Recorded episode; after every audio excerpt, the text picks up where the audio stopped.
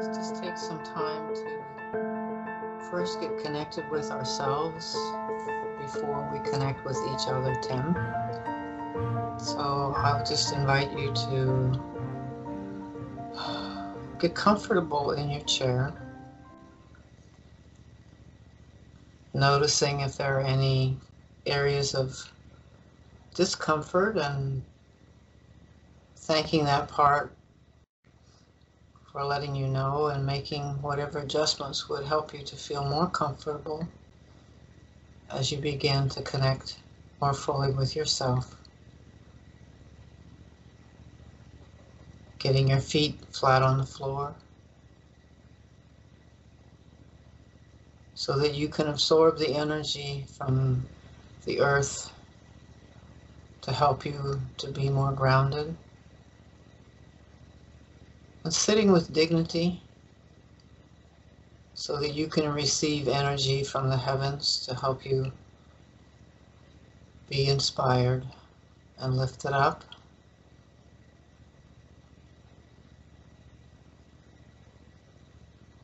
And inviting you now to tune into your breathing.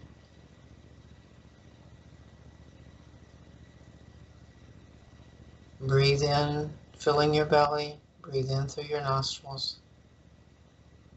filling your belly, holding it, and then pursing your lips and blowing out slowly.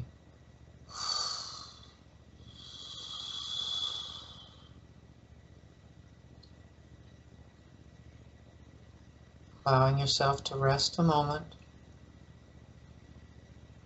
And taking another nice deep inhale, breathing in through your nostrils, filling your belly. Holding it, pursing your lips and blowing all the air out slowly.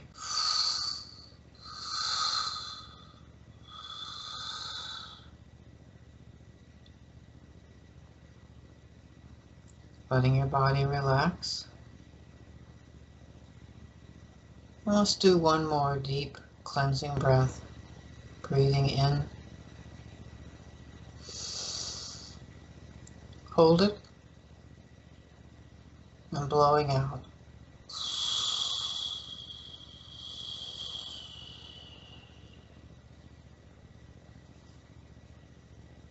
Letting your body relax. And imagining that there is a beam coming down from the heavens positive, nurturing energy that flows down over your scalp and your forehead, flushing out tension, fatigue, toxic energy. And down over your face, your cheeks, your jaws, just letting those muscles relax.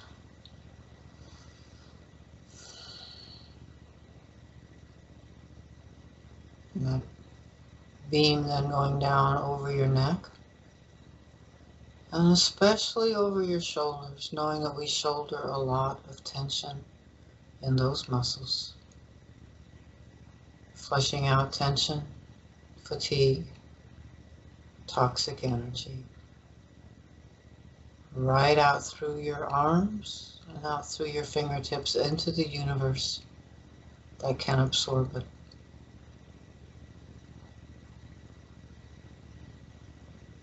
And then imagining that that energy. Beam flushes your back, goes down over your back and your chest, releasing the tension and the fatigue in all your muscles, your abdomen, your buttocks, your thighs, your calves, your feet, flushing toxic energy right out your toes, out into the universe. Freeing up space in your being for greater lightness and more connection to all of your resources, your capacity to be calm your capacity to be aware. And the amazing miracle of just hearing my voice that you can listen, hear it, and send messages to your body and to your mind. Your capacity for compassion, for curiosity,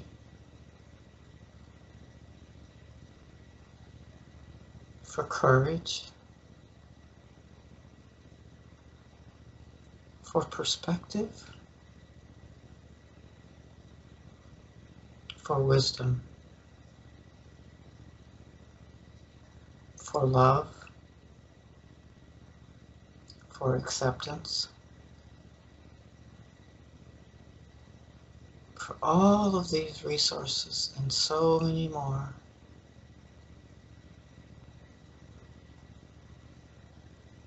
What an amazing miracle that you carry within you all of those resources and that they are brought together in a unique package that is called by your name. That is your treasure.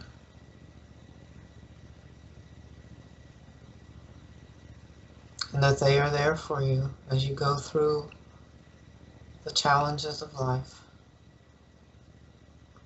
And just noticing what feelings have been there for you recently, whether that's just today or this week or whatever comes up for you, noticing what you've been feeling.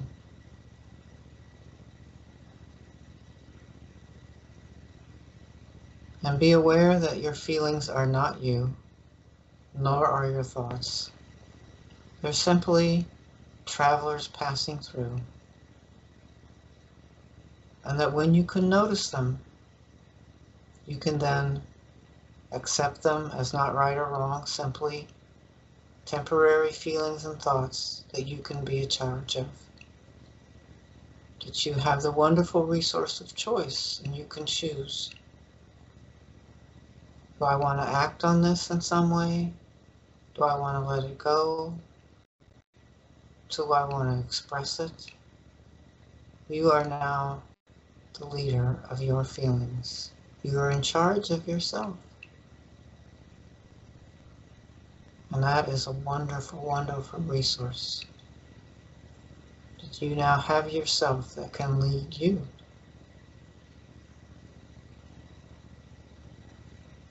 And appreciating all of these resources.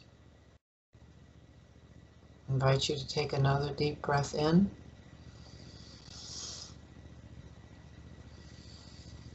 And now allow yourself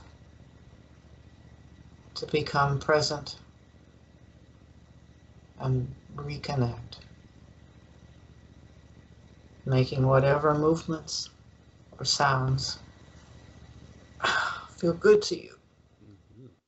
Ah. Thanks for doing that.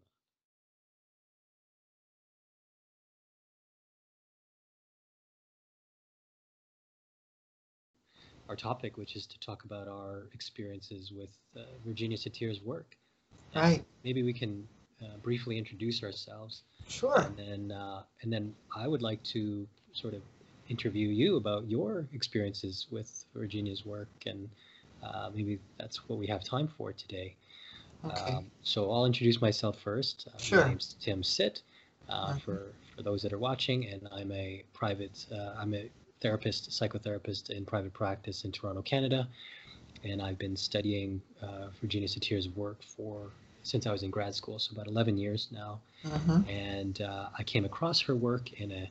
She she wrote a brief foreword in a book, in a couples therapy book, and just the way she wrote and the way she expressed herself, I, I knew right away that there was something special about her oh. way of thinking and, and her approach. And uh-huh. I've been researching and doing trainings uh, in a, with a variety of um, people and um, I guess what would be considered the elders in the community. And uh-huh.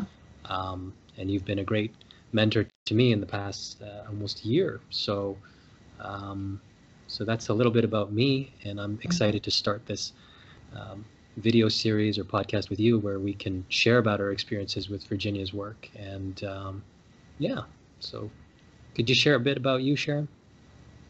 Um, well, let's see. I um, have been practicing as a psychotherapist for 38 years now.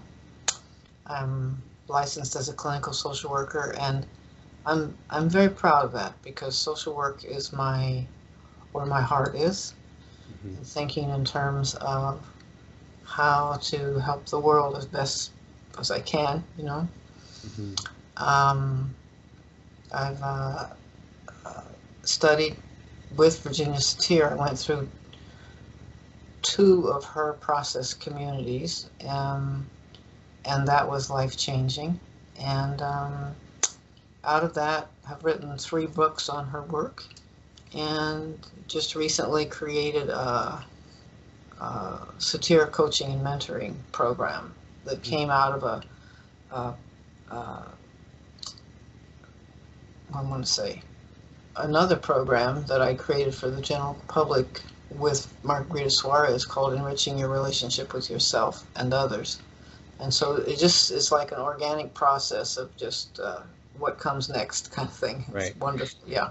Sharon, would you would you introduce the audience uh, for those who don't who may have never heard of who Mhm. Virginia Satir was? Um, Mhm. She's she's passed away now, uh, and I think she died in 1988, I believe, Right. Right. at Mhm. the age of 72. Could you, because you had personal experience with her, maybe just share about uh, historically how she fits in uh, in the world of therapy and her contribution? Sure. Um, Virginia Satir was practicing as a social worker uh, in a psychiatric hospital in uh, Chicago, Illinois Psychiatric Hospital. And she was working with uh, uh, what at that time was called ambulatory schizophrenic young woman. Um, and she was making quite great progress. And then um, the mother called and threatened to sue her with alienation of affection. Mhm. And so instead of taking that threat, Virginia invited her to come in. And she started doing work with the two of them. And the mother, and then the daughter started getting, uh, you know, regressing.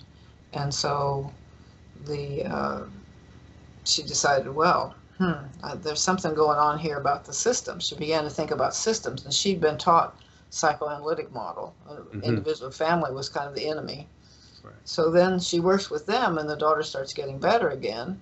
And then the father, uh, I think he either threatened a heart attack or suicide, something, something threatening.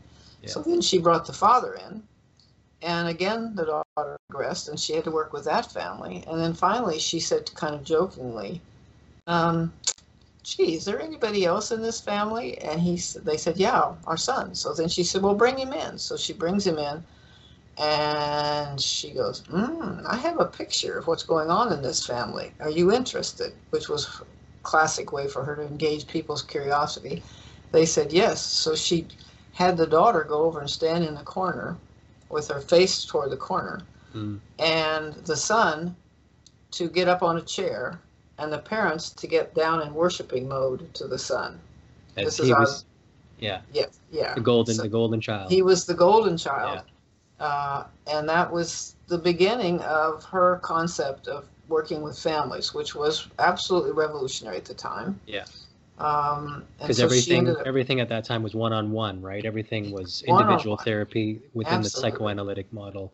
Um, Yes. So for her to do that um, actually went against a lot of the the quote unquote rules of practice uh, in psychotherapy. So Absolutely. And uh, but she was so successful that they started asking her to lecture to the re- psychiatric uh, psychiatric residents, Mhm.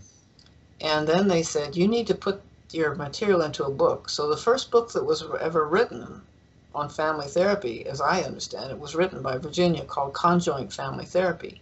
Yeah. And it's a very odd kind of a book. It's just a wealth of information, but it's very odd because it's written in the outline form in which she taught. right in point then- form. Yeah, yeah. So then she becomes more and more well known. And then the Mental Research uh, Institute in Palo Alto asked her to come and be their uh, clinical director. And from 1958 to 1968, she developed family therapy training for therapists there. Mm-hmm. Mm-hmm. Uh, she didn't. She wasn't interested in the research part. She she wanted to do to develop the training, and then she became more and more famous. Um, eventually, some people called her the mother of self-esteem. Mm. Uh, you know, one of the one of the only woman pioneer in the family therapy field. Right. Um, and um, it was not an easy road for her.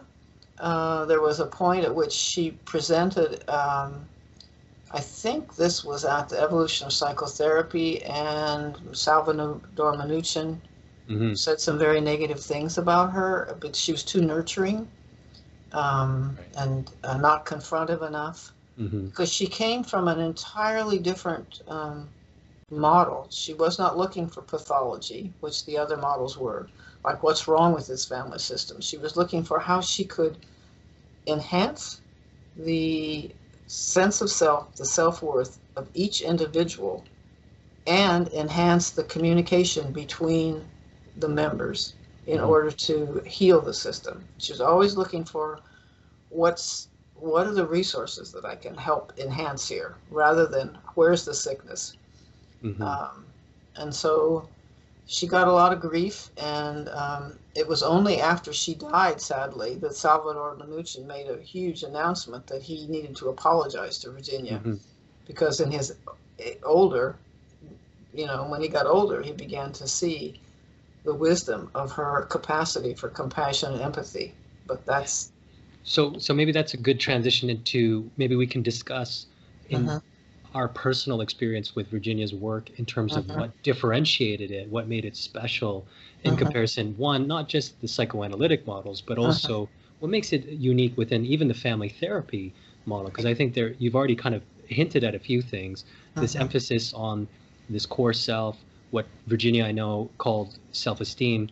And, uh-huh. and, I think later on we, we can sort of make distinctions of what that means because self-esteem and uh, her discussions around self-worth, it's, it's not exactly in, in the way that the psychological literature uses those words. But uh-huh. um, could you maybe highlight a few things that stand out to you in terms of what I mean, and also as a as a beginning therapist or whenever you you sort of came into contact with Virginia's work, what stood out to you as this is this is uh, different, or there's something special about uh, the way this woman works. What were those things for you?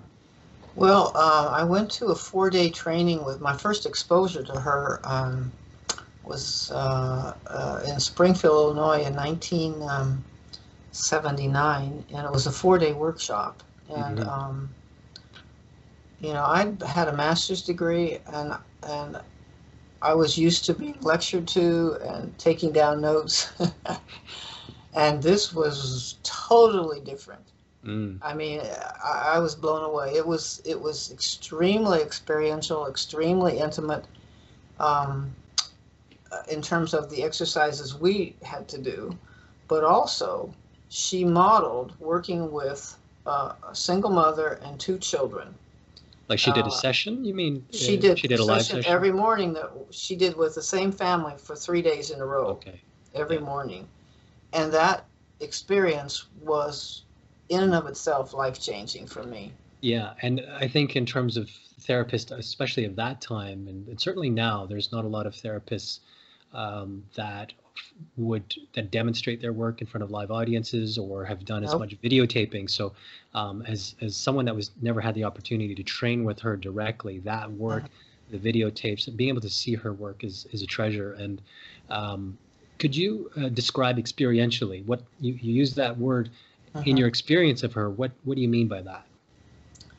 Well, the first exercise we had to do is we had to stand up and walk around and you know find somebody that we didn't know i didn't know anybody there you know yeah. sit down with them and make eye contact with them um, for longer than is comfortable and then uh, so she's already pushing your boundaries, you know. Right. But then she said, okay, I'm going to ask you to, to imagine you're a camera and you're going to close your eyelids and then Mhm. you are going to open them again and and look at that person and see what stands out to them to you physically Mm. okay Mhm.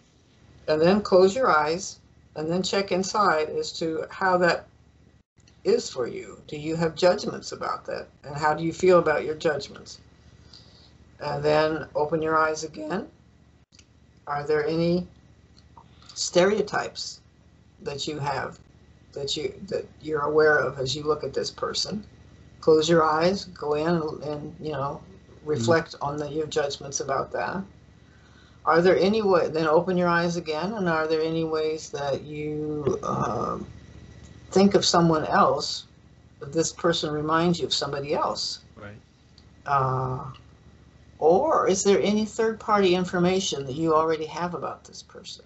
Again, close your eyes and reflect on the feelings you have about that. Mm-hmm. Then that part's over. Then you open your eyes and share whatever you're willing to share with your partner.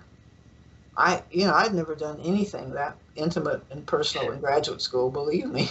Yeah. I was like, woo, you know. But right away, you're getting into projections, you're getting into stereotypes, and you're getting into increasing your own capacity for awareness and reflection. Yeah.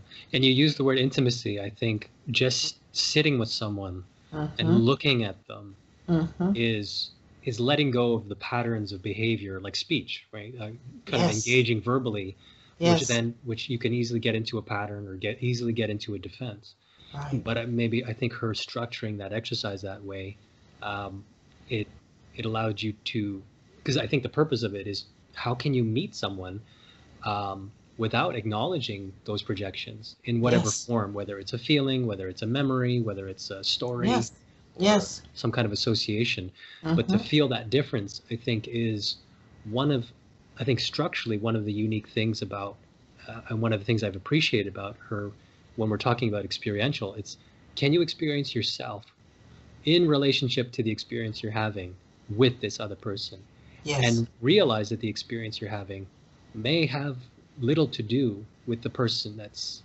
that's sit, sitting in front of you absolutely. and then what and then what's that like it's like yes, I didn't know. I didn't know that I I used my consciousness or I didn't use my Mhm. mind or my eyes in that way. mhm, And um, to have an experience of that, that's not purely cognitive.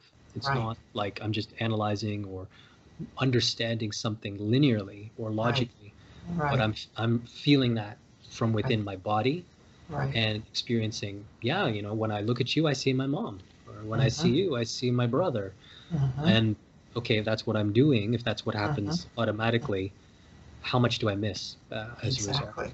Exactly. Yeah. Yeah. Not only how much do I miss, but how much do I attribute to you that's not fair? right right Yeah. Yeah.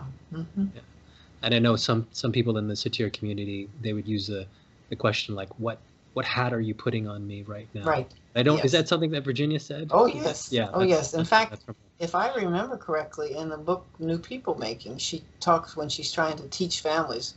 She'll say, "Well, you got this hat on you for being a mother. You got this hat on you for being a wife. You got this hat on you for being a worker. You know, and Yeah. all these hats and all these roles, but also Roles, the, yeah. the, the projections." And she used to say, "You know, um, a little baby comes out, and the family says, "Oh my God, he looks just like Uncle George." Mhm. And the, and she said, uh, you know, if Uncle George was stubborn, right away people can start putting on that kid Uncle George's hat. Oh, see there, he was stubborn when he's just being a normal two-year-old. right right. Yeah. yeah it starts getting boxed into that Uh, so it's a Yeah. really, really good metaphor that speaks to you know everyone, but it's a very important concept. hmm Good. Um, well, we've just got a few minutes till Okay. three. How are you doing on time? Do you need to get going at three or what? Um, I need to leave in about 15 minutes. in 15 minutes? Okay. Mhm. So, why? I mean, can we go a little bit deeper into, um, I think biographically for you, Sharon, what what impact has Virginia's work had on your life personally and professionally? Um, I guess by looking at the way I live my life is huge because I spend every day trying to further Virginia's teachings. Mm, Um, and uh, I, uh, when I went to the first training, um, I was terrified. I was one of 20 strangers, and we were going to be together for 30, uh, what did I say, 20? 90.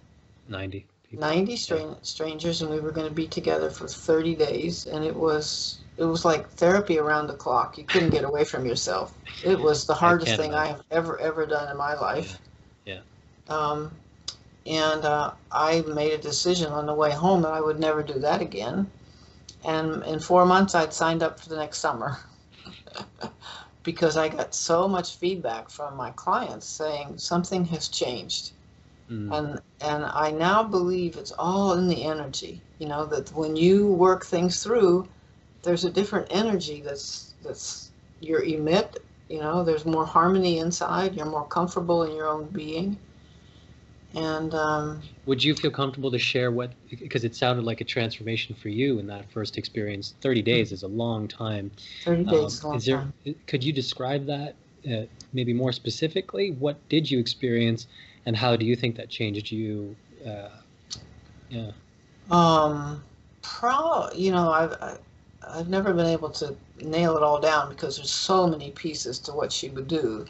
I remember when I did the first train, that four-day train with her. The first day, she said we're going to be weaving, and I had no idea what weaving meant, but that I now understand. You know, she she'd weave in this experience, and she'd weave in that experience, and she'd weave in this concept, and back and forth Mhm. integrating it so that it's you know at some level it's hard for me to kind of like piece out one thread Maybe But- we maybe that's a good transition into talking like I think one of the things as we talk I mean in this inter, introductory um, phase of what we're doing is outlining what stood out what stands out to us in Virginia's way of working. And we've talked mm-hmm. about experiential. I think the mm-hmm. other key ingredient is sys- systemic. Yes. And when you use the, the image of weaving, I think of the mm-hmm. word systemic, which means not to think about just, okay, if someone's dealing with a symptom like depression, what are what's the event A that led to B that then leads to C, but Yeah. looking at it, you know, I know an image that, that she liked to use a lot is the image of a, of a mobile hanging over a Mhm. baby's crib and how multiple factors are at play. So when one piece is hanging down, that tips the other one up and then shifts all the other pieces. right. And when you talk about weaving, there's layers and layers of things that um, that are interlaced, that are affecting each Mhm. other in in Mhm. uh, in innumerable ways. That um, it's it's not so much tracking all of them, like in a family in a family of four or five people. There's dozens and dozens of different relationships and different triads and different uh, pairings. Mhm. Um, but to appreciate that that an effect on one level. So, for example, yes yes you know that that experience that you described with meeting someone how does that affect not just your thinking but how does that affect your feeling how does that affect your beliefs and so it's kind of the the weaving inside of, yes of your experience right um, and then how does that affect uh, relationships uh, Mhm. within something like a family or an Mhm. organization or something like Mhm. that so um, is there you know is there a way that you could speak to this idea or the theme of systemic in terms of yes um, what you brought back. So after the 30 day experience, you know, Mhm. how that may relate to a change that happened in you. um, a couple things first of all i want to respond to the, the concept of systems and then i think one of the most important things virginia taught is that we have a, a kind of a, a strong need to dis- decide that one person is at fault for this pain. Yeah. You know, at a country level, at a world level. I mean, I see it every day in the news. Who's at fault here? Right. You know, and to identify just one thing because it, it simplifies it for us.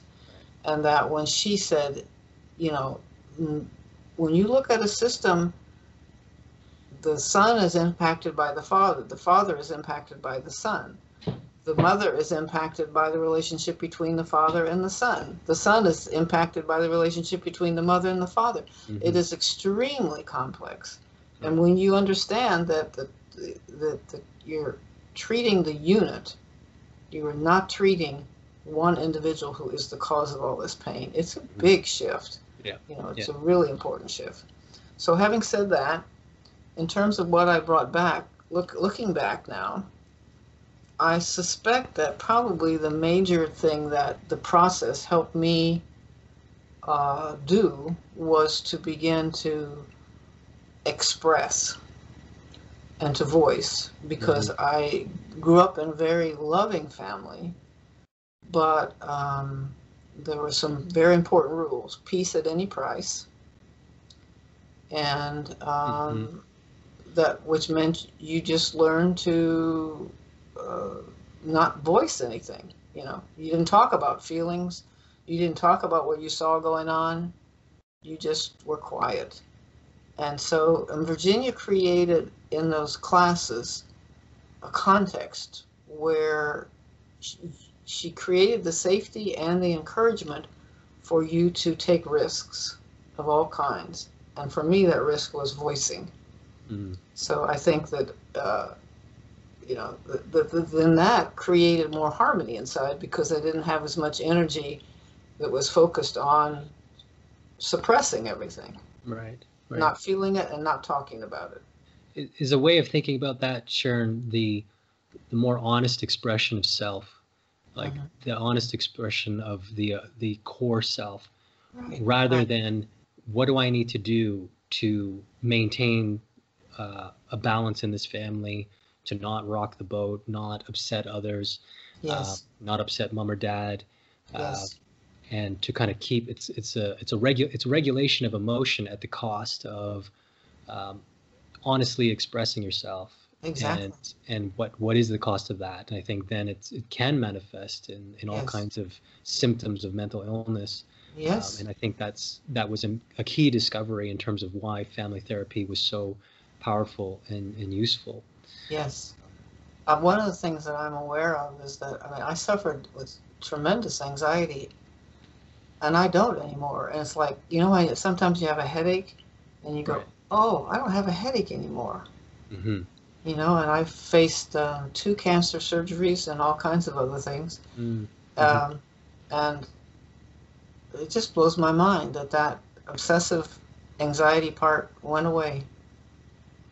Right. because you gave yourself permission to Yep. feel what you're feeling But no, And it wasn't conscious. It was just Yeah. that they she created the process where it could happen. She didn't tell you that, you know, but Yeah. uh, oh, she was always helping people break those core rules. right About it's not okay to talk about what you see. It's not okay to feel. It's not okay to ask for what you want. It's not okay to take risks. Yeah, and, and I th- when you talk about the the context and providing a context to experience it, I Mhm. think that's very different than the than approaches that are maybe psychoeducational in, in approach that focus mostly on um, what is the right information to Mhm. share. Like how do I, you know, Right. what's what's kind of the worksheet to kind of work through what is the belief or what's Yeah. and so forth. But to take a risk and to say, you know, what what's going on in your heart? What's Yes. what's going on in your body right now? Because that's happening right now, and it's Right. happening between Yes. you and I, or Yes. between you and your family, whoever's present.